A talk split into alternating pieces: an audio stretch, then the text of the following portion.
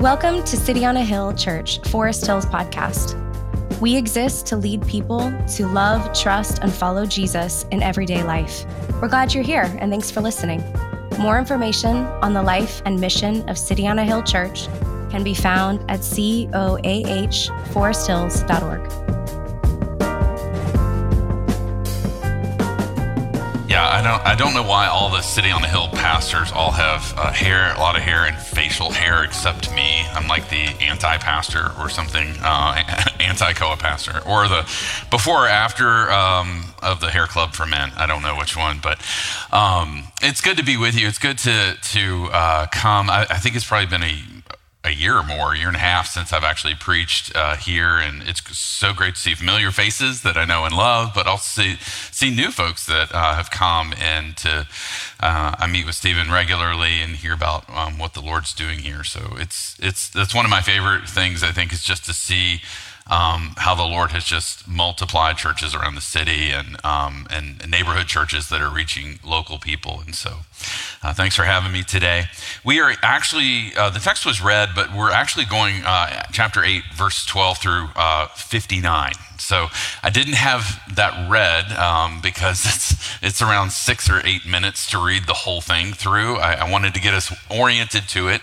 Um, and so that, that first part uh, through verse 30 orients us, and now we're, uh, and then we'll walk through some of the rest of it. But um, so, so warm up your Bible or keep your app open because we're going to be moving a lot. Uh, typically, when you take a large text like this, especially one with as many incredible sort of truths in it and some like just I'm, I'm talking like coffee cup, t-shirt scriptures that are in there. Uh, you would you'd want to like slow down and, and take it verse by verse, but uh, because of our time constraints today, uh, we're going to move through it quickly. It could easily turn into like a three or four week series, but the the benefit of doing it as one unit is that it is actually one conversation. This is one interaction. So if you break it up, you end up kind of losing some of that momentum that this text actually has. So the text is an argument that goes back and forth between the, the Pharisees and uh, Jesus. And it isn't just out anywhere, it is in the temple courts. And it is not just during any time, it is during the uh, Feast of, of Tabernacle or Feast of Booths, as we've heard from uh, looking back at John chapter 7 in the last few weeks. And this uh, is an argument. This is, uh, which, I mean, it's a very t- kind of uh, typical rabbinical model of, of um, you know, sort of not just dealing with facts, but honestly making some accusations towards each other. Uh, Jesus doesn't enter it quite like the Pharisees do, but uh, the statement, Jesus, you can kind of see it as Jesus makes statements, the Pharisees make accusations, and Jesus makes responses. That's basically what happens through this entire passage.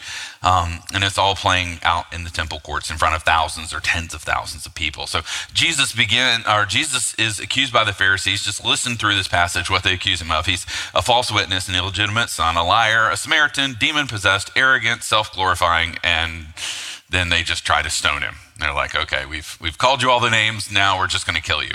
Uh, in response, Jesus says they have no knowledge of God. They are worldly, not heavenly. They are not keeping the law. They are not children of Abraham. They are, in fact, children of Satan. That's, I mean, from Jesus, that's, that's a pretty, pretty harsh blow. As a result, he says they are liars, murderers, and slaves to sin. So you can see this whole conversation just going really well. Um, but Jesus, the, the, the, tr- the truth here is it's not really about like arguing about simple ideas. What this passage presents, Jesus is trying to present, and the Pharisees keep pushing back on him, is he's trying to present not just truth, but trying to present himself as, as like the truth, as, as ultimate reality. And one of the things that we see happen is this goes back and forth through this passage um, around statements and then uh, refutation of those statements.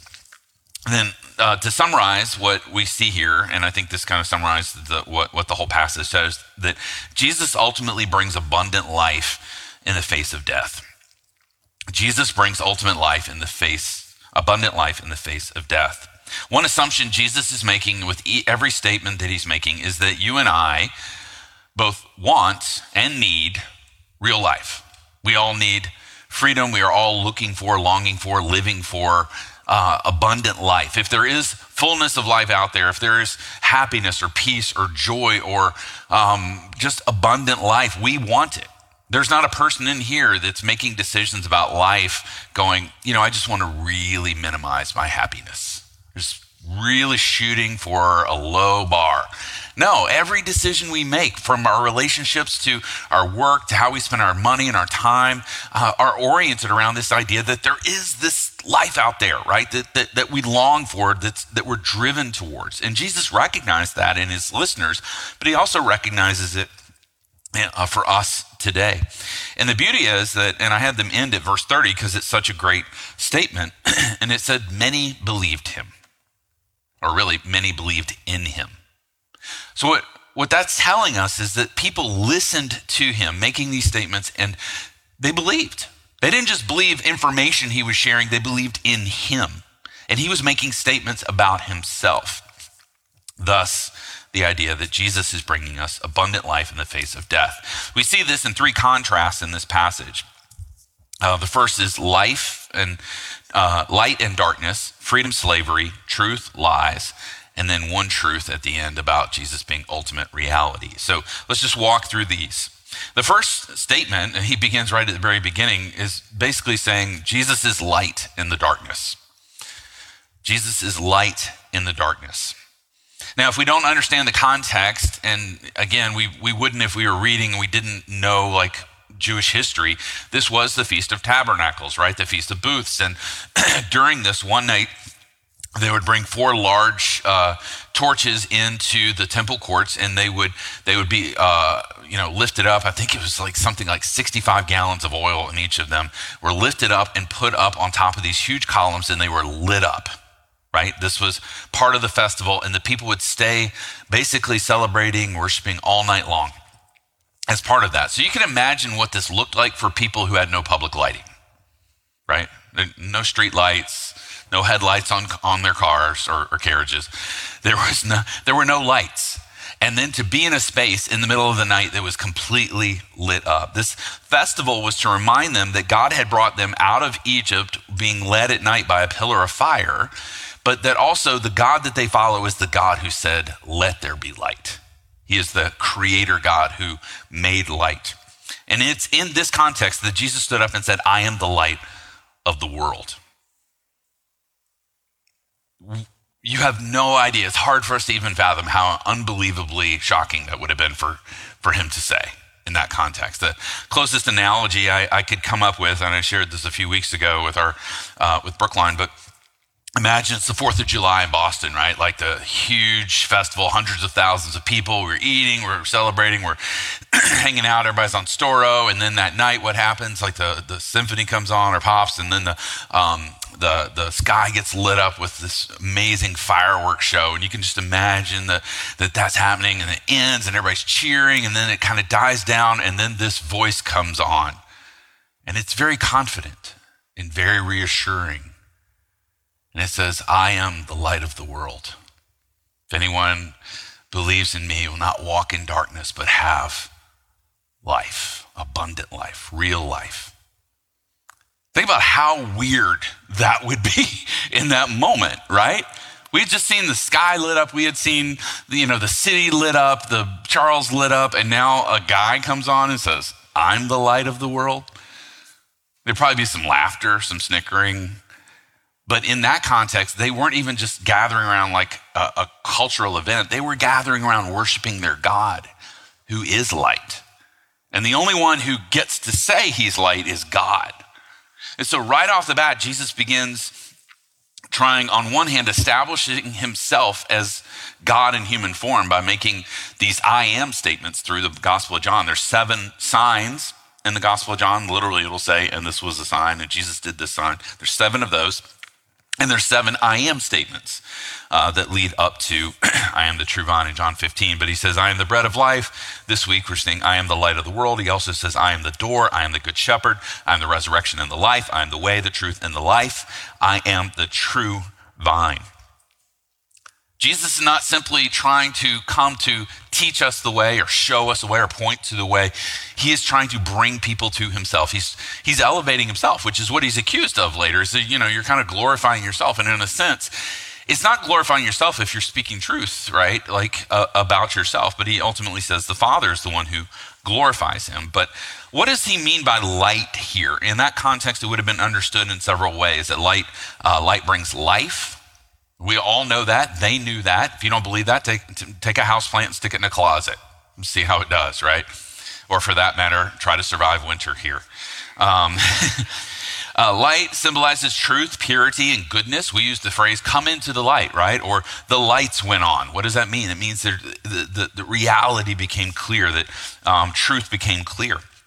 Light also brings, uh, makes things clearer. Back before we had iPhones, we had these things called flashlights. And when you were in the dark at night, you would turn it on to light sort of your path so it makes things clearer. Light also provides security. Well lit businesses and homes are less likely to be burglarized. Light brings healing. Our bodies are quite literally made to produce vitamin D, which is essential to life by being in the sunlight, right? Like we're so designed for light. And then uh, light also brings joy, as I said. Daylight savings time here. I, I've been here for 15 years. I have never had one person say, I'm so excited for daylight savings time to end this year. I love it when it's pitch dark at 4:30 and the sun doesn't come up till 7:30, right? Like that's the best time of the year, right? No, we're all like, okay, when can I go to Florida over the next 3 months at some point, right? When can I get some sunshine? Um, I love uh, actually uh, the comedian Trevor Noah says he blames the British cruel attempt to colonize other nations on the weather. He said this bad weather makes you a bad person. There's no one from a tropical climate who's trying to take over the world. You don't ever hear stories of Caribbean conquerors. There's no Troy the Terrible from Trinidad. If you're living in a beautiful paradise, there's no need to leave. So when Jesus says he's light of the world, he's, he's not simply saying, I'm here to shine some light. He's saying, I am the light and I am the only light. He isn't a light. Notice he doesn't say, I am a light. I am the light for the entire world. and along with this text and this phrase, he's, he's affirming a, a fundamental reality for us, and that is that darkness reigns. Darkness reigns in our world, as, as uh, Stephen mentioned a few moments ago, all you gotta do is turn on the evening news and there's darkness out there, right? But but there's also darkness in here, right? There's parts of our hearts and our lives that we we if you're honest with yourself, you just sense a darkness. You feel a pull to do something. You've had something happen to you that feels dark, um, and you don't like sharing it with people.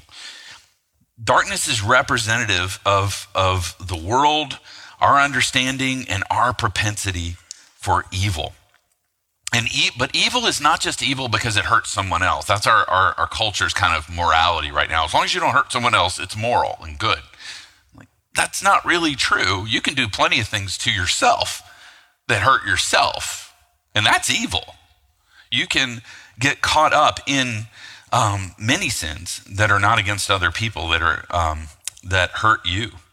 In fact, sin is sin is act, uh, sin is actually sin because it's inherently against God. All of it whether I hurt someone else or whether I hurt myself, it's wrong because it's ultimately against God's plan, God's will, and God's purpose. Some of you long to experience light in your life. There's areas of your heart, your history, your current circumstances right now that you love that you sense a darkness there and you would long to bring that into the light. You would long to see light transform that. Jesus is saying, "I am the light." Come to me. The, the language here of, of um, come to me or follow me is, is a language of apprenticeship, it's a language of discipleship. It is saying, I, I want to be with Jesus, not simply I want to follow some of Jesus' teachings. I want to, he's got some good wisdom that I can put into practice that'll help me live in the light. It is, he is the light. The closer you are to Jesus, the closer you are to the light the more light in you and the more light you will see in your life around you. As you follow Jesus, is an invitation to experience him, walk with him, learn from him, and experience transformation with him. So Jesus says, I am the light in the darkness. But secondly, here we see Jesus is freedom for the captive or freedom for the slave. The second contrast is connected to the first one, but the analogy of freedom Jesus introduces here is connected to or contrasted with the idea of slavery or bondage. Um, now, I know the idea of telling uh, people in Boston, you're actually in bondage, goes over like a lead brick, right? No, we are free. We, we I mean, we, li- we are one state away from the live free or die, right? Uh, but I think Bostonians would say, no, I'm free. I'm free to do whatever I want. I can do however I want. And it's not saying there, that you don't have any volition. It's not saying you don't have any choice. It is simply saying that your choices are constrained by something deeper. Your choices are ultimately constrained by something, um, the darkness, if you will, from the previous section. Our behavioral patterns, our emotional responses, our habits. If you look at them closely, there seem to be things we can't quite seem to get set free from, right? Ways of ways of thinking. That thing you keep doing that you're like, I don't know, I don't know why I keep doing that. I don't even really want to do that thing, but I keep doing it. C.S. Lewis said, No man knows how bad he is till he's tried very hard to be good. We never find out the strength of the evil impulse inside us until we try to fight it. If you doubt it, if you doubt me, if you, and I've never had anyone take me up on this experiment, but if you doubt me, just simple experiment. Tomorrow morning, get up and just don't sin. So the, just keeping it very simple. Love God. That's chief commandment, Jesus said. Love God with all your heart, with all your soul, with all your mind, and all your strength. Go through your day loving God. Secondly, love everyone you meet and see and, and, and around like you love yourself. Oh, and don't have any bad thoughts or say bad words. Got it? Let me know how that goes. I'm, I'm betting you don't make it to the T. this is the darkness that Jesus is talking about. It's the bondage that, that holds human beings from being able to live with God and live fully for God. And, we, and, and if you look at our culture today, it, it we would think we, we have this idea of, of advancement and i'm not saying we aren't advancing as human beings but there's um, there's this illusion that we're actually iqs are going up. That's been thoroughly debunked by the way. Um, there's ideas that we are uh, as humanity getting better. Just turn on the news. Really? Are we sure about that? Um, but we have more access to more information and more research on, on how to live a good life today we have more access to mental health therapy than any time in human history in any culture on earth. Right? We have, theoretically, we have more access to other people because we now have people on our phones, right? Like, I, I mean, I know this is crazy to think about, but, you know, 30 years ago, you couldn't text someone, right? You, 30 years ago, you had to call them and hope they were home unless they had a car phone or one of those giant brick cell phones, right? We are in a culture that theoretically we should have more healthy connections, more community, more good relationships than anyone in human history. We have more access to other people than anyone ever has. And yet we're depressed, lonely, and full of anxiety. There's something inherently, this, see, the problem is we think this out here will fix this in here. But the problem is, this in here is broken by sin. And nothing out there can ultimately, no behavior, no ideas, no, can, nothing we try can actually fix that. Listen to how Jesus contrasts freedom with, um, with him and slavery to sin. Verse 31 um, through 36, he says, So Jesus said to the Jews who had believed in him, If you abide in my word, you are truly my disciples, and you will know the truth, and the truth will set you free. Now, the word abide there, it, John loves this word more than anyone else in the New Testament. It shows up over 30 times in the Gospel of John. And this word, it's a weird word. We don't use it much in our culture, but it is it means to remain or to make your home with or to dwell with. So Jesus is saying, if you abide in my word, that is my truth, the truth that I have given you in me uh, as the living word, you are my disciple, and um, you will know the truth. The truth will set you free. So, being in Christ's word, what he's saying, dwelling with him, is the way to freedom. Why? Because he ha- alone has the power to undo that, that bondage that holds all of us in our hearts. They answered him, verse 33 We are offspring of Abraham and have never been enslaved to anyone. Ironically, Israel's been enslaved by lots of people over the year, and we're currently being occupied by the Roman Empire. They were not free. How is it that you say you will become free? Jesus answered them, Truly, truly. By the way, you pre- repeat, if your mama repeated something twice to you, what, what, what was the point? You better listen. so when Jesus says truly, truly, he's saying this is like really, really true. This is truthy truth, right? truth that you need to get. I say to you, everyone who practices sin is a slave to sin. The slave does not remain in the house forever. The son remains forever. In other words, the slave is not, does not have the privileges of a son. A slave can be cast out.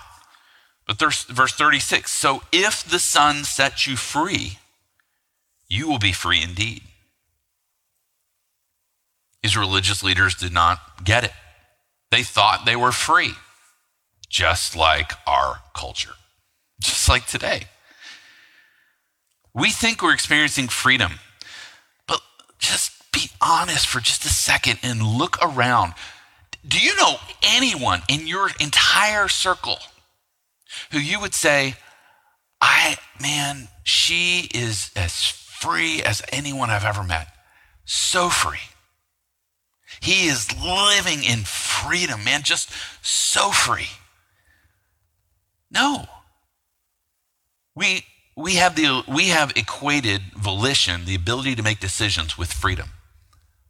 That's not the case.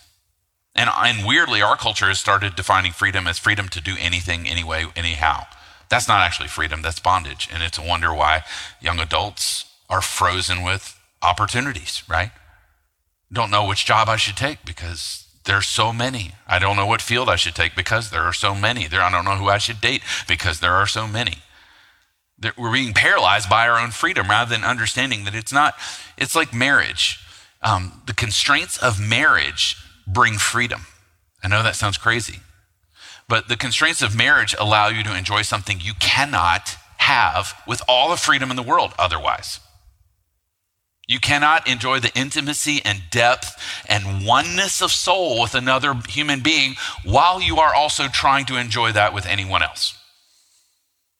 So when God limits freedom, our choices, He's not trying to take something from us, He's helping us to enjoy something as a gift more fully. Listen, I'll, say this freedom in Christ is real. I, I became a Christian my freshman year in college and I am more free today than I've ever been in my life. I am more free. And here's the thing I am more free to be me, be who I was created to be, because I don't have the, the, the constraints of, of sin have slowly, I'm still a sinner, don't get me wrong, but much of the constraints of sin, the darkness, the bondage that I've had in my life has been stripped away. It's being stripped away. It will be stripped away. He promises that. And I'm experiencing more freedom now in many ways than I ever have. So Jesus is freedom for the captive. He's also, thirdly, here, the third contrast is Jesus' is truth in a world of lies. Verses 43 through 47, look what he says. He says, Why do you not understand what I say? It is because you cannot bear to hear my word. You are of your father, the devil, and your will is to do your father's desires. He was a murderer from the beginning and does not stand in the truth because there is no truth in him. When he lies, he speaks out of his own character he is a liar and the father of lies. But because I tell the truth, you do not believe me. Which one of you convicts me of sin? If I tell you the truth, why do you not believe me? Whoever is of God hears the words of God. And the reason why you do not hear them is that you are not of God. Uh, this I go a long time on just this one, but I, I want to uh, commend a book to you that uh, I think probably captures this and explains this way better than I am going to today. Um, a book by John Mark Comer called Live No Lies. Live No Lies. I, it's in my top 10 best books I've read in the last 20 years. Like, it, it is that good. Extremely well written. If you look it up on Amazon, it's like 4.8 stars with 2,000 reviews or something. So it's well worth your time. I encourage you to pick that up.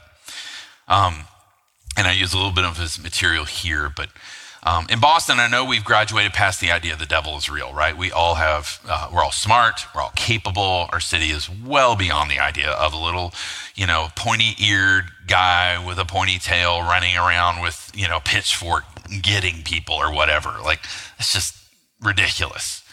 Well, number one, that's not actually the devil Jesus is talking about. That's some weird cultural sort of church history, art creation.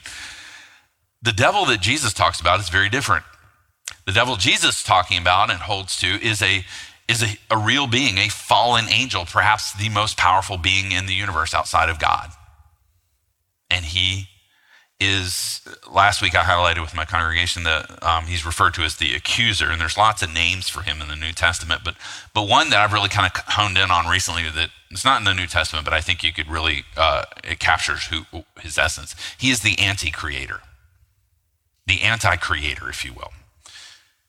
If, if you remember The Dark Knight Rises, the Joker, um, he's one of the best pictures of the devil in, in the world, uh, in, in movies that I've seen. If you remember him, he, did, he didn't want money.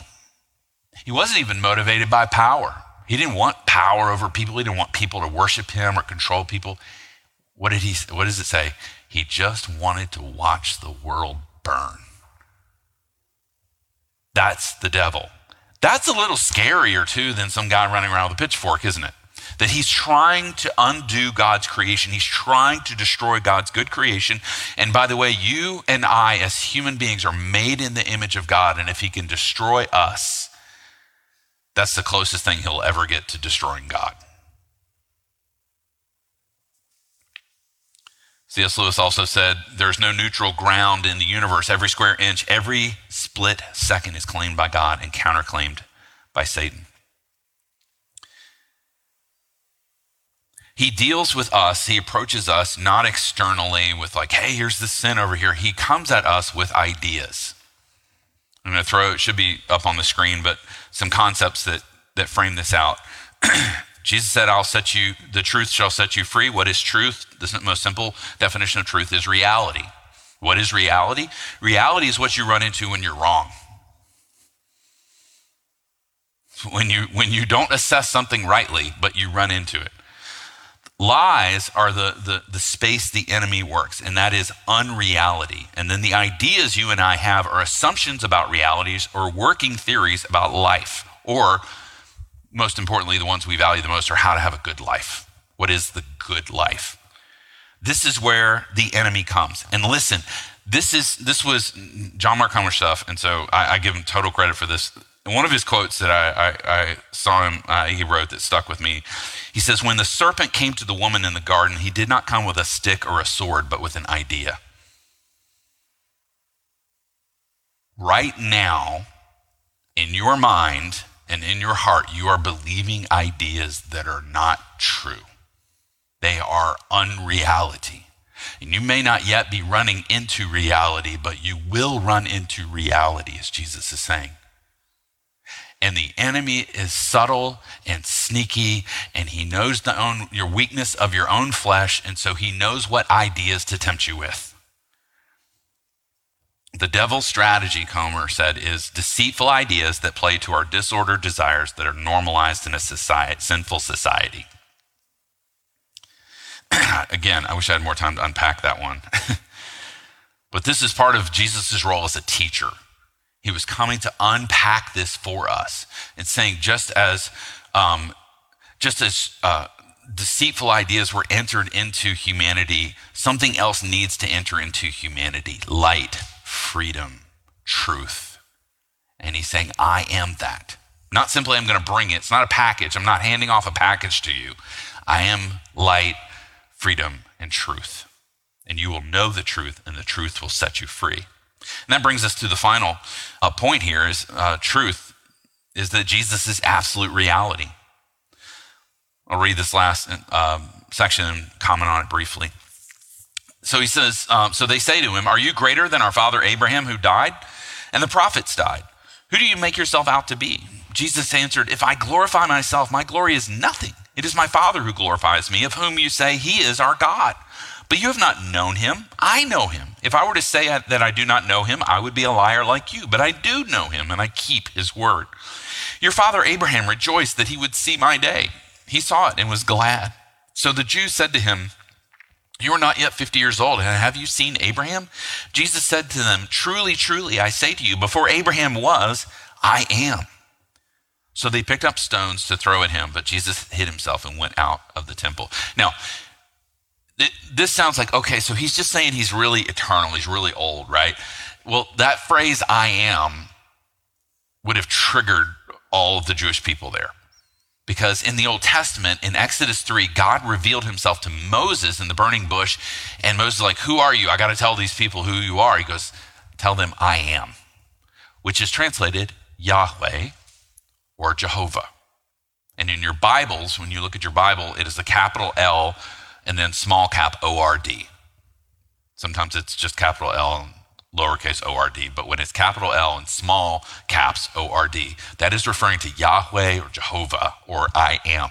Now, what does it mean that Jesus was saying I am?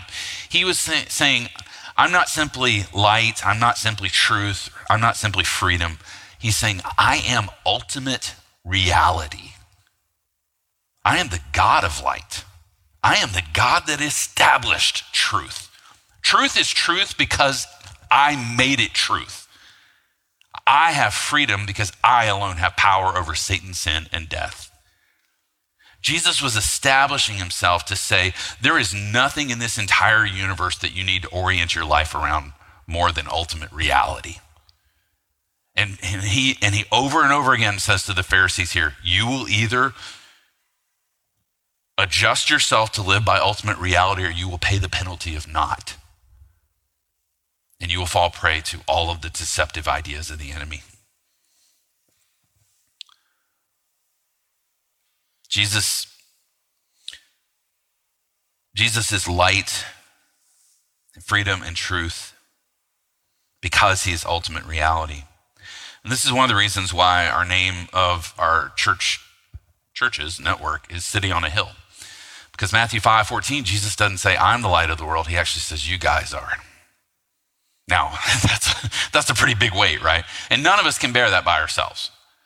But somehow, what happens is as Jesus lives in you and I, and together as a community, we live that out. We bring light and freedom and truth and hope to those around us. That's our hope, that's our identity. And today, maybe Jesus, you don't know this freedom, truth, and reality that Jesus is offering. And that invitation is for you today, if you're not a Christian, to experience that.